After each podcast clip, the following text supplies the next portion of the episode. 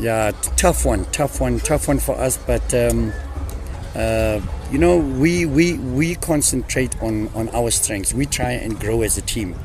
We don't focus too much. We try to understand what how the other team plays, but we focus on on ourselves. And uh, um, I think it's going to be a very good match. But uh, I know for a fact the pressure is on Chiefs. It's their Especially after the loss yesterday. loss and it's their anniversary, giving out tickets left, right, and center. Yeah. So I think the pressure is on Chiefs. Uh, we're this is just our second uh, season in the in the PSL, and uh, they beat us with the last minute uh, goal there. You know, uh, in, in the first game. So we we know on our day if we defend well, we can beat any team in the PSL. We know that, and we've proven it.